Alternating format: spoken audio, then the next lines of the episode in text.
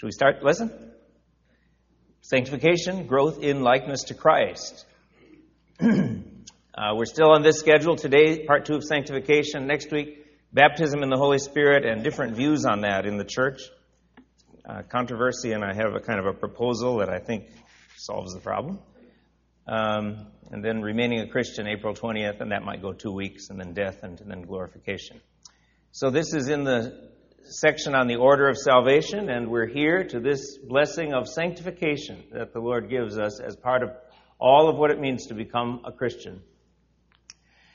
Sanctification, this is what we talked about last week, is a progressive work. This is on your outline. It's a progressive work of God and man that makes us more and more free from sin and like Christ in our actual lives. We talked about differences between justification and sanctification. That's on your chart. I won't go on your outline. I won't go over that now. We talked about three stages. Right when we become a Christian, there's a definite beginning to sanctification. There's some change of heart, and you begin to love to be obedient to God rather than disobedient. And then, point B under this, this definite beginning, is that there's a a, definite break from the ruling power and love of sin. Unbelievers are trapped in being uh, slaves of sin or of unrighteousness, and they can't do anything that would really significantly change their pattern of life in God's sight. But, um, but for a Christian, God doesn't set us free from all sin, but breaks the ruling power and, and, and dominating love of sin and, and gives us a change of heart. That's one of the signs that we've been born again. And so, point C, that means that sin can never defeat a Christian.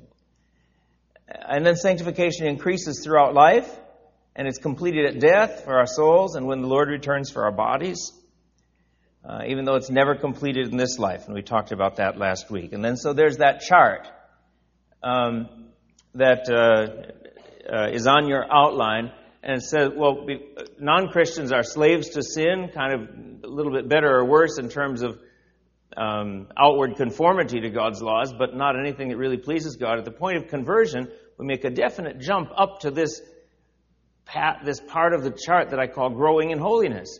And through life, we kind of go forward and back and forward and back, but the overall course of life should be upward.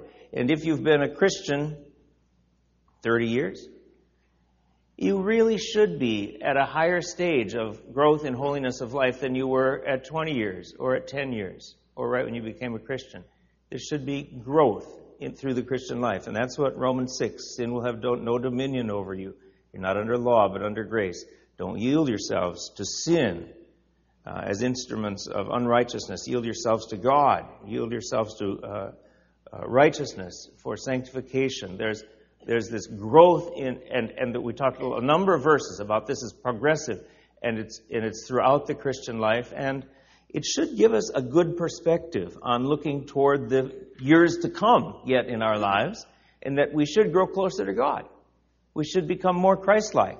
And if you're 40, you should look forward to 50, 60, 70, 80. Those will be years of growth in holiness, growth in closeness to the Lord, greater understanding of Him, that really presents spiritually, and in terms of walk with God, that presents a positive perspective on aging, doesn't it?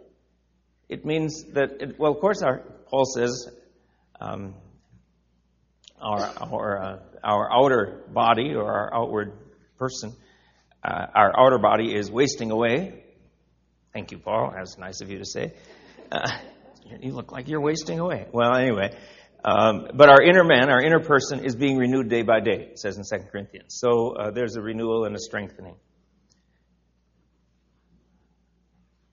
And then at death, we go to a point of perfect holiness in the presence of God and no more sin left in our hearts. So that's what we talked about in that chart. So now, that was where we ended last week. Now we start here. God and man cooperate in sanctification. God and man cooperate in sanctification. God has a role that is primary. 1 Thessalonians 5:23 may the God of peace sanctify you wholly or completely. That's God's role. Uh, God the Father does this. God is at work in you to will and to do his good pleasure, uh, or he, that's Philippians 2.13 or Hebrews 13, 20 to 21. May the God of peace equip you with everything good that you may do his will, working in you that which is pleasing in his sight. So God works in us what is pleasing. And God the Son has a role. He earned sanctification for us, and He's our example. So 1 Corinthians 1.30, Christ Jesus is our sanctification. And then He's our example. Hebrews 12.2, the way it gets hard, we're supposed to look to Jesus. Hebrews 12.2, the founder and perfecter of our faith, who for the joy that was set before Him endured the cross, despising the shame, and is seated at the right hand of the throne of God. I didn't put verse 1 in here. Verse 1 is, since we're surrounded by so great a cloud of witnesses, let us run with perseverance the race that is set before us. So it's like this, this race, but it's, it's not as though nobody's gone before. Jesus is the trailblazer, he's the groundbreaker, he's the one who has gone before, and we look to him for an example and follow in his steps. 1 Peter 2 21, Jesus is an example.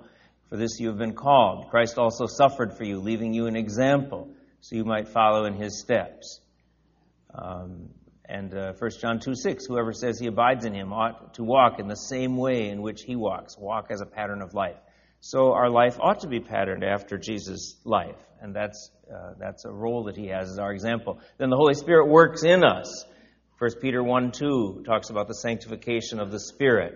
2 Thessalonians 2.13, sanctification by the Spirit. Galatians 5.22 to 23, the Holy Spirit produces these, these fruits in us. Uh, or if it's fruit, it's parts, different aspects of the fruit. You can go either way. But the Holy Spirit produces in our hearts love rather than bitterness, anger, hatred, resentment, joy rather than despair and grumbling and complaining all the time, peace rather than anxiety and stress all the time, patience rather than, I suppose, being impatient and short tempered, uh, kindness rather than being mean all the time, goodness rather than being, I don't know what that would be, evil and doing harm to people all the time uh, faithfulness rather than always breaking your promises and your commitments, uh, gentleness rather than being harsh, self control rather than being totally undisciplined and out of control. The Holy Spirit gradually produces more and more of that in us as He works in us. That's the Holy Spirit's role. That's what sanctification does. And Christians, the older they become, Christians ought to have more and more of these things characterizing their lives. And when others think of us, they should think, you know, those are those are what that person is like. Those are true of them. I don't know if you think that about each other or not. I think in general those things are true, and when we get to know each other more, we should see more evidences of those qualities in our life. That's what sanctification is. Our role. Okay, God works in us, but here we're saying, unlike justification, where God just declares us to be righteous, in sanctification, we have a role as well. We cooperate. And I'm going to say that we have a passive and an active role. And sometimes people just emphasize one or emphasize the other, and it kind of gets a distorted picture. The passive role has to do with yielding to God or relying on Him or giving up to Him. It's it's, uh, it's, it's very helpful when you hear sermons or messages on this. Yield your life to God. Tell Him you'll go where He wants you to go. You'll do what He wants you to do. You will obey what He wants you to obey. I mean, that's following in Jesus' steps, isn't it? Jesus came to do the will of the Father. It's good for us to yield in that way. Romans 6:13 do not present your members. That means, I suppose that means your arms and your legs and your hand and, and your head and everything. Your members, but it may mean also your car and your house and your job and your checkbook, your members, just the different aspects of your life. Don't present your members to sin as instruments for unrighteousness, but present yourselves to God as those who have been brought from death to life, and your members to God as instruments for righteousness. I think that means saying to the Lord, Lord, here I am. Here's my day. I give it to you. Here's my job. I give it to you. Use me as you will. Here's my where's my checkbook? Here's my checkbook. I give it I give it to you. Lord, use it. Help me be faithful and use it how you want me to use it. Here's my mind, my thoughts, my time. I give it to you. That's yielding ourselves to God. That's a kind of a passive thing. It's saying, okay, Lord, hold it with an open hand, turn it over to you. I trust you. Romans 12:1 says a similar thing. I appeal to you, therefore, brothers, by the mercies of God, to present your bodies as a living sacrifice. In the Old Testament, people would, you know, they bring a, a, a, a, bull or a, a calf or a sheep or something, and they'd say, okay, they'd put it to death, they'd put it on the fire on the altar, and they'd sacrifice it and say, Lord, you know, I could have eaten this, but I'm giving it up to you as part of my income, but I'm giving it as a sacrifice to you. And it burned, and of course it kind of ascended to God, and it was a, it was a picture of saying, God, I'm giving up something that's important to me, but I'm offering it to you. Now, Paul says, do that with your body. Say, Lord, all right, here's my body. I'm putting it on the altar, and I'm offering it up to you to be obedient, to, to honor you in whatever I can. So present your bodies as a living sacrifice, not a dead one like the Old Testament animals, a living sacrifice, holy and acceptable to God, which is your spiritual worship. So there's a passive role in sanctification. It's yielding, it's giving in, it's submitting to God in all that He tells us to do in all areas of life. It's good for us to do that from time to time, just to go through kind of a checklist in our heart and say, Lord, here are different areas of my life. Am I holding anything back from you? Is there anything I'm putting before you? I give myself to you. I give my body to you. I give all the parts of my life to you as a sacrifice. That's the passive role. But then, but then, you see, if people just focus on that, and there are there are kind of movements and conferences having to do with just Yield, yield, yield, yield. Turn yourself over to God. Turn yourself over to God. That's just half of it. Because then you need to do something. There has to be positive after that. Get going and doing something. And there are verses that talk about active effort that we put forth in sanctification. Effort, work, discipline. Uh, Romans 8:13. If you live according to the flesh, you will die, but if by the Spirit you. So there's combination here. It's the Spirit being involved, but we do this. If by the Spirit you put to death the deeds of the body, you will live. And the body here is, means it's just another way of Paul speaking about our old self, our sinful disposition, our sin that remains. Put to death those things. Um, that's active. Or Philippians 2 12 to 13, combination, talking about obedience. Therefore, you Philippians, my beloved, as you've always obeyed, so now, not only as in my presence, you know, when Paul was with them, they were on good behavior, right? But now, not only in my presence, but now much more in my absence. Work out your own salvation with fear and trembling. Now, salvation there doesn't mean conversion, first initial saving faith. It means, salvation here means this work out your own salvation. That is, work out the results of it, work out the growth of it with fear and trembling. So you work it out. Let's see if I can get back to that now. Work out your own salvation with fear and trembling.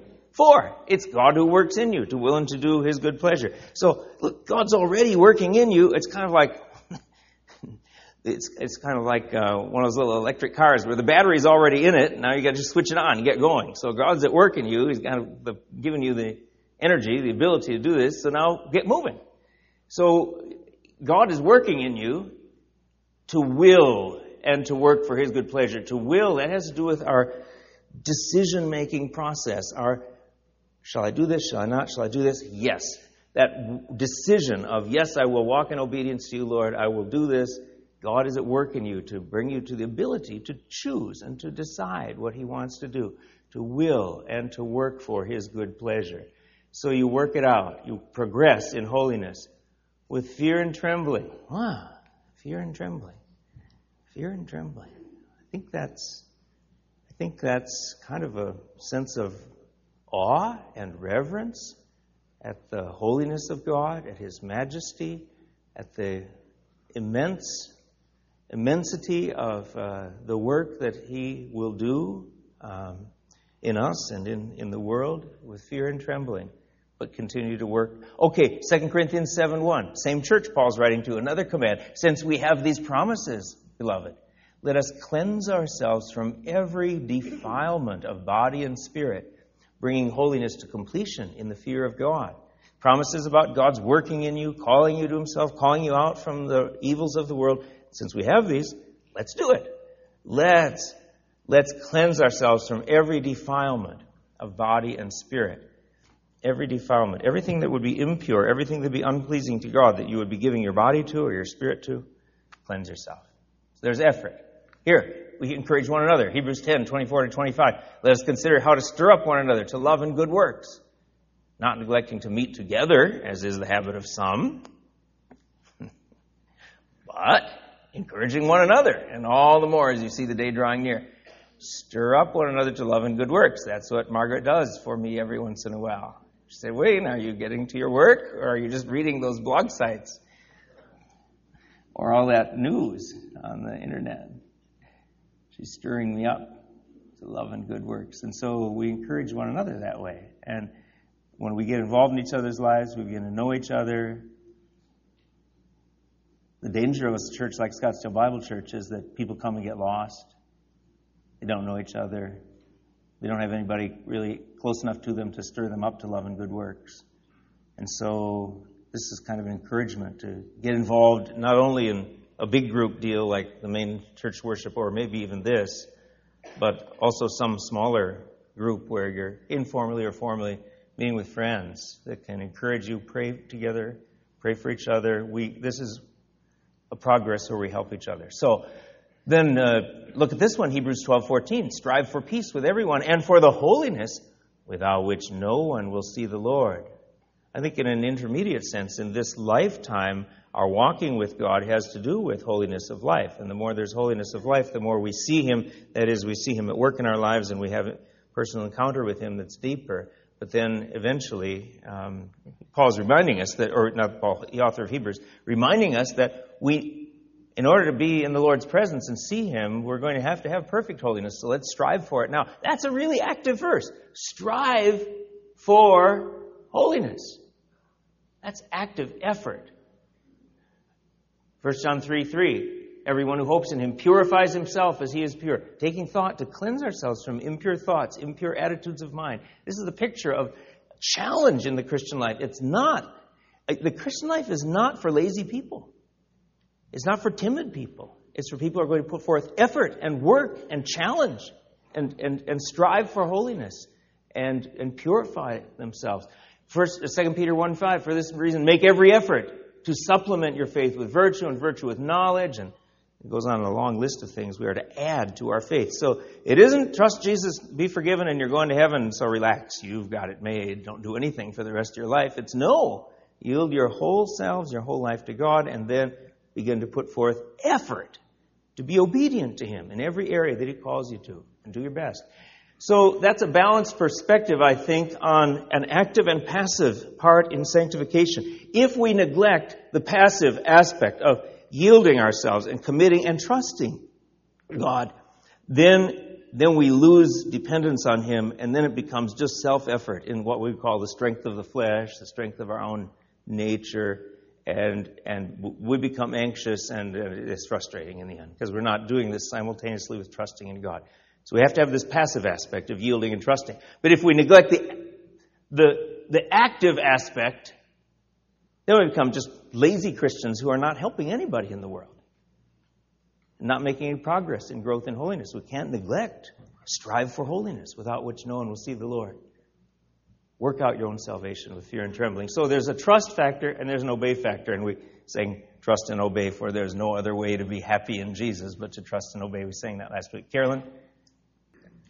I was just thinking how I, this is very timely because you have to hold it real close. After after we, um, you know, present ourselves and make sure that we uh, are, you know, with giving God the control, yep, yep, yep. then we need to get involved with these issues that we all have a feeling about, but everybody says, well, somebody else will, or, or you gotta, you know, you've gotta let it be known your feelings, and it's up to us. So yeah. I was thinking all the way through this. I thought that's what we had to do. First, know God's in control. Yep. And that God will give us what it takes. Yep. And then speak do, up do and something. do yeah. and be active and yeah. Good. get involved because if we're Christians, that's our job. Yeah, good. Thanks, Carolyn. It's good. Okay, let me just go on here uh, and get to another section. Then, we'll but I'm thinking, how long did it take you to call the corporate office of Harkins Cinema, Susie? Two minutes. But maybe the two minutes that she spent influences whether they'll show this movie at Scottsdale 101 Theater, which would be convenient for lots and lots of people. That's doing something. Hmm. Yeah, good. Sanctification requires work. There are no shortcuts, known to me anyway.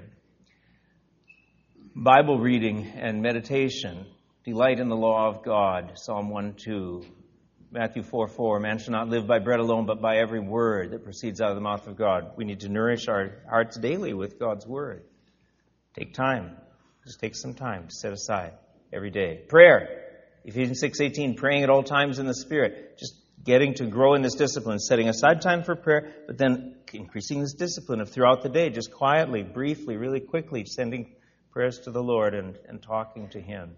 Praying at all times. Ephesians 6:18. Philippians 4:6. Do not be anxious about anything, but in everything by prayer and supplication with thanksgiving. So I'd say we're concerned about what's happening in the laws of our state and our country. First step, pray. Say, Lord, help. Lord, will you change this situation? And then, Lord, is there something you want me to do? So, but pray instead of just being anxious and worried. There's another step in sanctification that is worship. Don't get drunk with wine, Ephesians 5:18.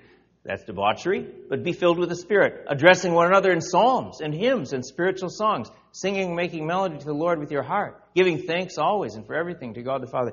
God changes our hearts in worship.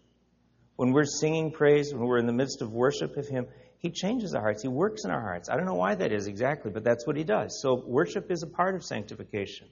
And maybe that means, you know, maybe that means putting on some worship music at home so your heart is drawn to the Lord. Or maybe when you're driving the car. That's a little help in sanctification. For witnessing to others, Jesus commands us to make disciples of all nations, baptizing them in the name of the Father and the Son and the Holy Spirit. There's an excitement about sharing the gospel with non Christians. It just helps our Christian life. Christian fellowship. Talked about this. Let us consider how to stir up one another to love and good works.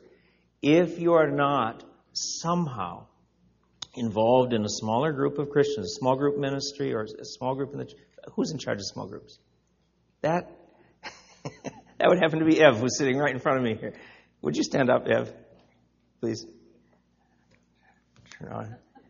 If you're not in a small group, here's the person to talk to, Ev Langley. She's our aide in sanctification. No, I mean coordinating small groups is.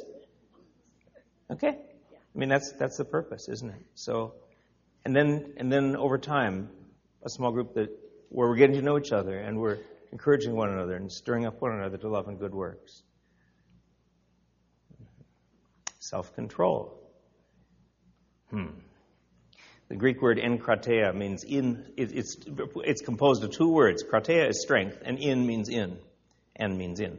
So it's in strength. It's inward strength. It's the strength inside that says, I don't feel like doing this, but I'm going to do it anyway. That's self control. I don't feel like doing this, but I'm going to do it anyway.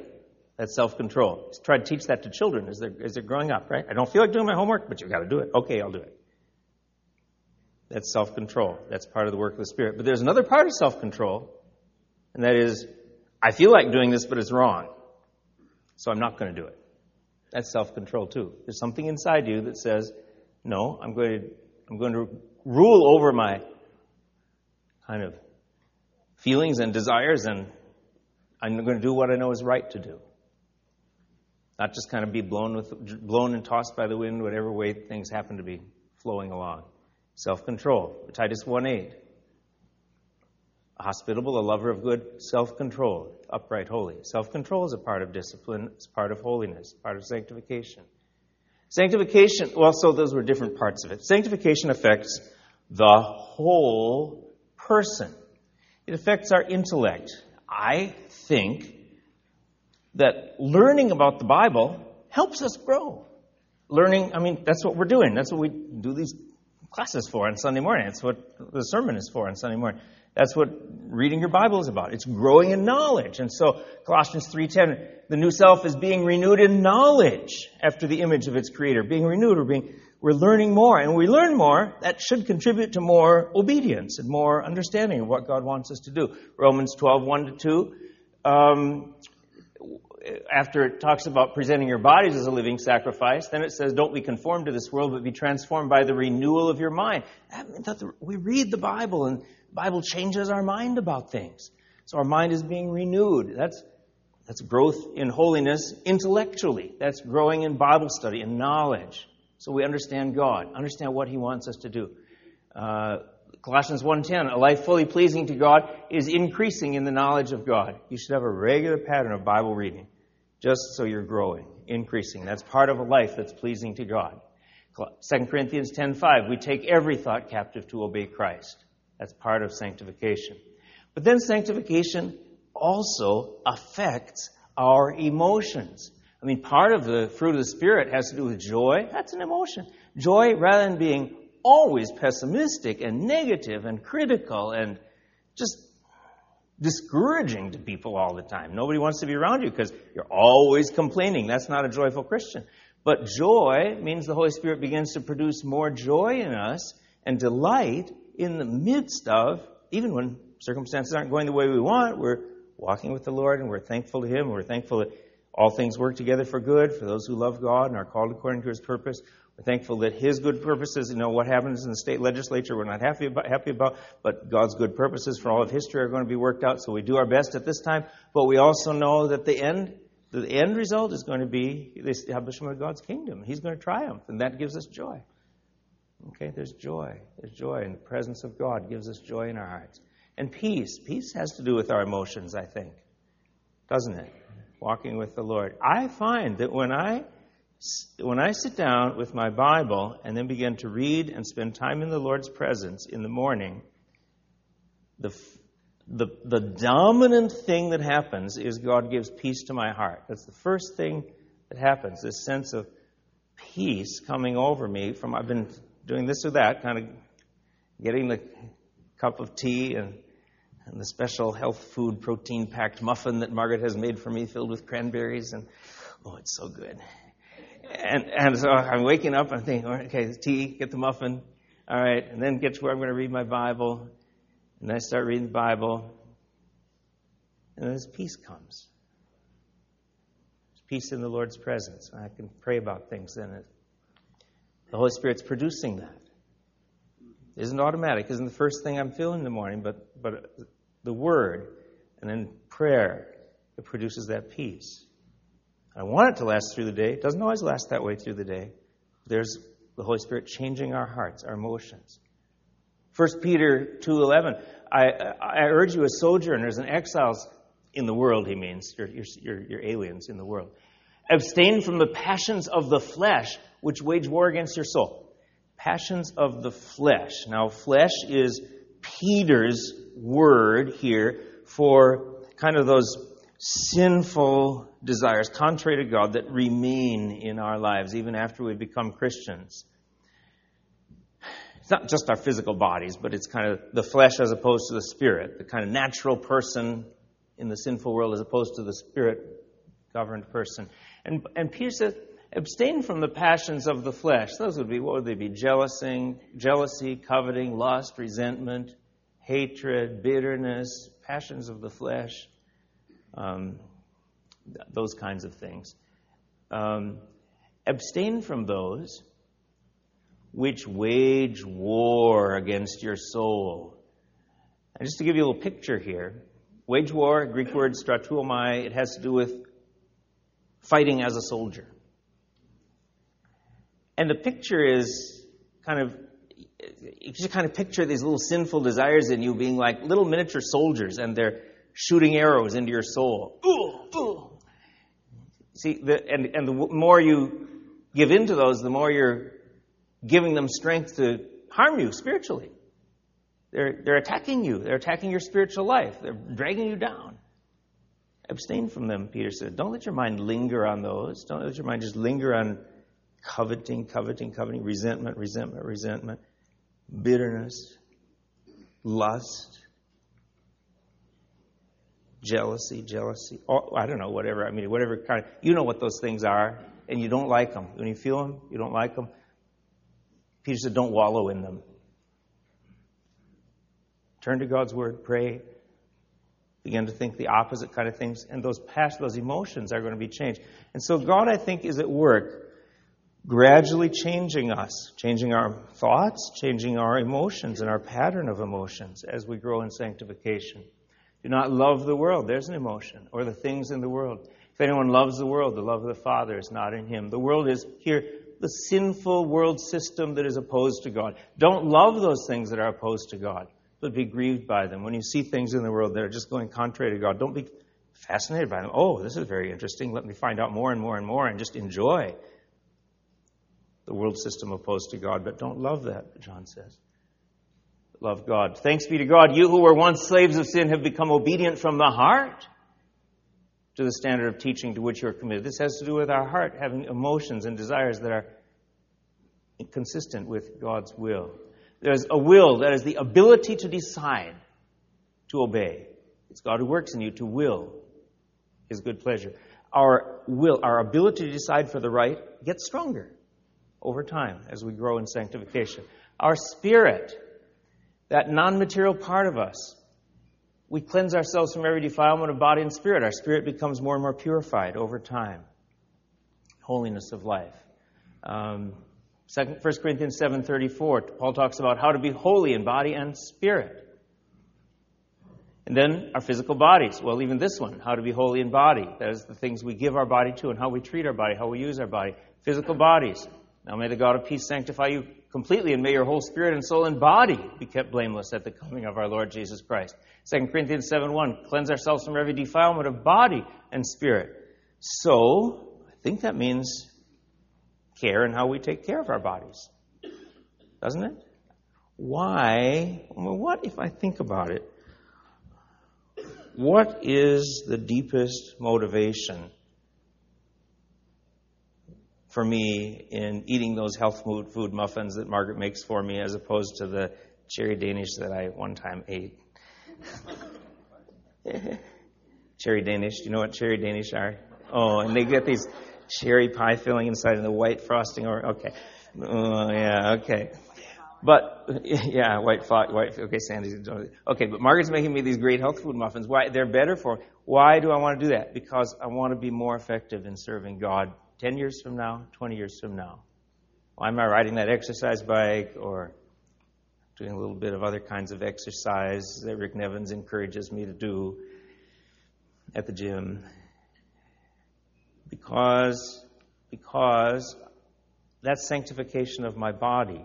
I want my body to be more effective in God's work for more hours in the day. And I want my body to be effective five years from now, and 10 years from now, and 15 years from now, if the Lord allows me to do that. Now, sometimes things happen. There are circumstances over which you don't have control. But as we have opportunity, I think sanctification includes taking care of our bodies to make them useful for God's kingdom. So lots of this. Uh, let not sin reign in your mortal bodies. 1 Corinthians 6:13 The body is not meant for sexual immorality but for the Lord. Here's another way you sanctify your body. Don't get involved in sin. Your body is a temple of the Holy Spirit. So glorify God in your body. We're to treat it well. Okay, now that, that's that's a lot. That was all section D. It affects intellect, emotions, will, spirit, physical bodies. Now I want to see, because the next section is long and really rich, and it's wonderful material, but, but let's just stop there and see if you want to interact on what did we talk about? Three stages in sanctification God and man cooperate, a passive role, an active role, and now it affects the whole person. John. Would you, would, would you just unpack or talk a little bit about taking every thought captive. Can you just tell, tell, tell me what that would look like in practical application? You know, I kind of had a vague idea in my mind of what it meant, but now that you ask me, I'm going to see if somebody else has some ideas. What do you think taking every thought captive means, Carol? If something comes into your mind, you know, for instance, pornography, uh, just immediately stop and and ask for the cleansing mm. of Christ and, and mm-hmm. let Him take over the thoughts. Mm-hmm. okay. Like a like a policeman arresting it and kicking it out, almost. Get out of here. Okay, good. Yeah, good. Anything else on taking every thought captive? Everybody, okay. Susie, do you have a thought on this? I think there's also a sense, not assuming that every thought that comes into your mind is yours and is valid. That there are things that come through because we, one of our enemies is the father of lies, to put it through the filter, which requires having been in the Word of God, which can be that filter for okay. us, and to take that time to think, what I just thought was was that valid? Mm-hmm. And if not, to take that time to actively say that that's not true, and to maybe go to God's Good. Word and correct that thought. Good. Whether it's a mindset about God yeah. or a mindset about another person, but to be active to correct that thought. Okay, good. Yeah, Susie, I, I, in fact, I've more than once met someone who said, every once in a while I get these ideas, you should kill yourself. Oh, where's that coming from? That's coming from the enemy, just putting a bad thought in your mind. But other things can be that way too. Yeah. Okay, uh, right here. Yeah. What's your name? I can't see your name, Dave. Doug. Doug, uh, this is just something the Lord showed to me just last Friday, I think, in Proverbs. Don't even think. Oh, do it. Don't do as the wicked do, and don't follow the path of evildoers. Don't even think about it. Don't go that way. Mm-hmm. Turn away and keep moving. Mm-hmm. Mm-hmm. Okay, Doug.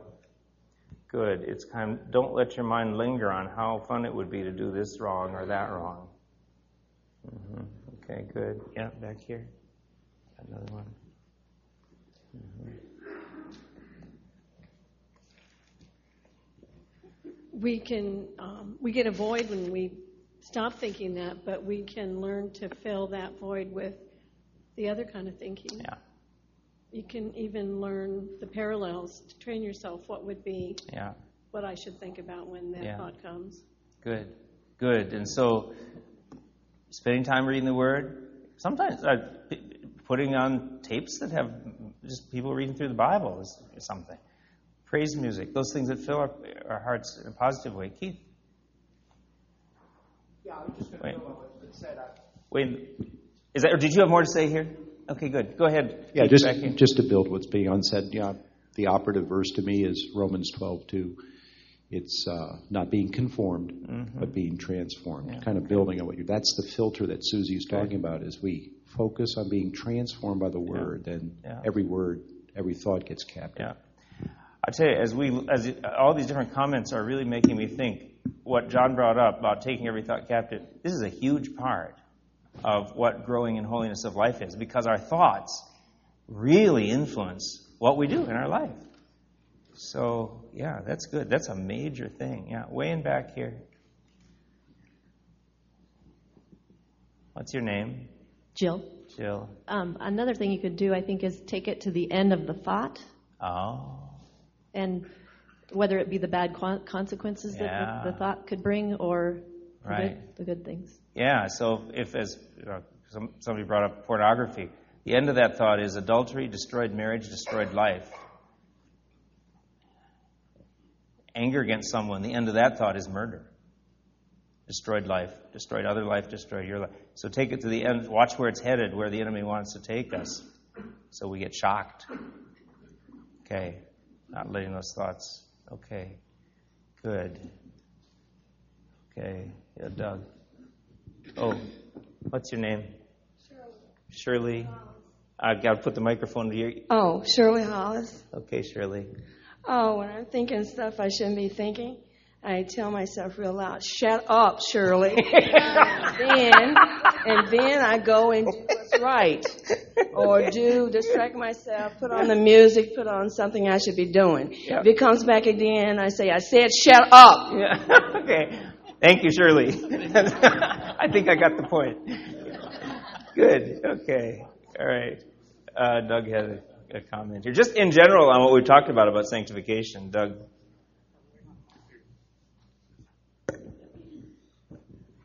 You talk about that uh, our thoughts yeah. are so much of what we do. When, when I when I read through the Bible and it comes to saints, um, is what we are, how God sees us after our sanctification. And I wonder if, if we realized when we're in that sin, if we are saints who are doing that sin. When I read the Bible, I don't see any place where it talks about sanctification, after sanctification, God seeing us as sinners. Mm. We, we are sanctified sinful natures. Yeah, yeah. But sinners are those who haven't yet come to Christ. Okay. But it's preached so much to us that we are sinners. Yeah. That I think it makes it easier for us to fall into sin. Okay. As opposed to realizing we are saints. Okay. Because it's so, harder for me to sin when when I know God expects me yeah. to be a saint. Yeah. Good. Okay, so so think of myself as a saint and then start acting like it. That's right. Oh, good. Yeah. That's right. I can't be something I don't think I am. Oh, that's good, Doug. Okay, good. That's really helpful too. Eh, but it's only because of His grace that yeah. that, that sainthood is, is put upon okay. us. Okay, so I got to remember first tell myself shut up. then tell myself I'm a saint. So that's act right. like it. Yeah, good. Okay. Because that's how we're seen by God, and He's given I like us it. that. Yeah, this is He's helpful. given us that. Okay, good. Through Jesus. Yeah, good. Anything else on sanctification? Yeah, Shirley. So I guess that we should abort and redirect potentially sinful thoughts. So this is an abortion we can adopt. Uh, Uh, abort thoughts and adopt good ones. Okay, thanks. Okay, okay. Patrick has a comment over here.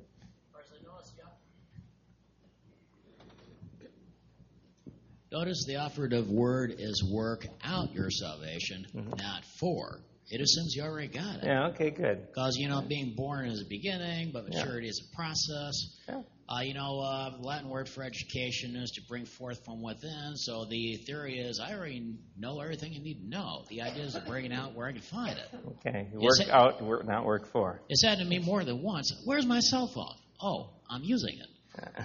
um, I forgot for a second I had it. okay. All right. Look, um, where are we here? We're about at the end, and I, I tell you, I I kind of got through a I mean, this is really central stuff to the Christian life. It's practical. It's just good for us to spend some time on. I've got the other 11 points here in the outline, but I can easily take an hour on these different motives that God gives us. Wonderful, wonderful motives in the New Testament for why we should grow in holiness, why we should seek to be obedient. And I can take the whole class next week and do that. So why don't we do that? Let's see. Are we ready to? Any more comments or questions on sanctification? Yeah, right here. Don, Don or Gene? Oh. Uh, you spoke to it last week, but just the phrase that's the title of the book, you know, what would Jesus do? Yeah. What would Jesus think? Yeah. Um, and so I rely on that as a filter. But yeah. Everybody has said pretty much the same thing. yeah. thing. I think that's good, Gene. And I, I, it's been kind of distorted because people have their own agendas that they're promoting. What would Jesus drive, or, or, or you know, what kind of, how would Jesus vote, and all. I don't know. Um, but uh, but there is value in the question, even if some people give kind of strange answers to it. It's good. It's a good idea. Okay. Well, look. I've got a, a hymn here that I just I, I, think it's a little bit of a risk because I don't know if you know this. It's an old when is it? It's a 1887 hymn. How many people know this? Take time to be holy. Do, do, do, do, do. Abide in Him always and feed on His. Oh, you know it. Okay, let's sing this. And if we've got enough time, uh, well, let's just sing this, and I think we'll be done. Lord, we thank you for your wisdom in giving us a progressive path of sanctification. Thank you for the challenge that you lay before us in the Christian life. That there is trust in you and there is struggle and striving for holiness. And thank you for the joy that you promise to us the joy of fellowship with yourself, the reward of knowing more of your presence, the reward of closeness to you in prayer, the reward of seeing the fruit of our lives, touching the lives of others. The reward of walking in fellowship with one another. The reward of seeing your kingdom advanced. Lord, we thank you. Lord, what, what an amazing privilege you give us to be your sons and daughters, to be members of your family. This week, Lord, will you work in us to will and to do your good pleasure? Will you help us to present our bodies as living sacrifices? Will you help us to take every thought captive to be obedient to you? Will you help us to abstain from sinful passions of the flesh that wage war against our souls? Will you help us to strive for holiness without which no one will see you? Lord, will you help us become more like yourself? We pray in Jesus' name. Amen. See you next week.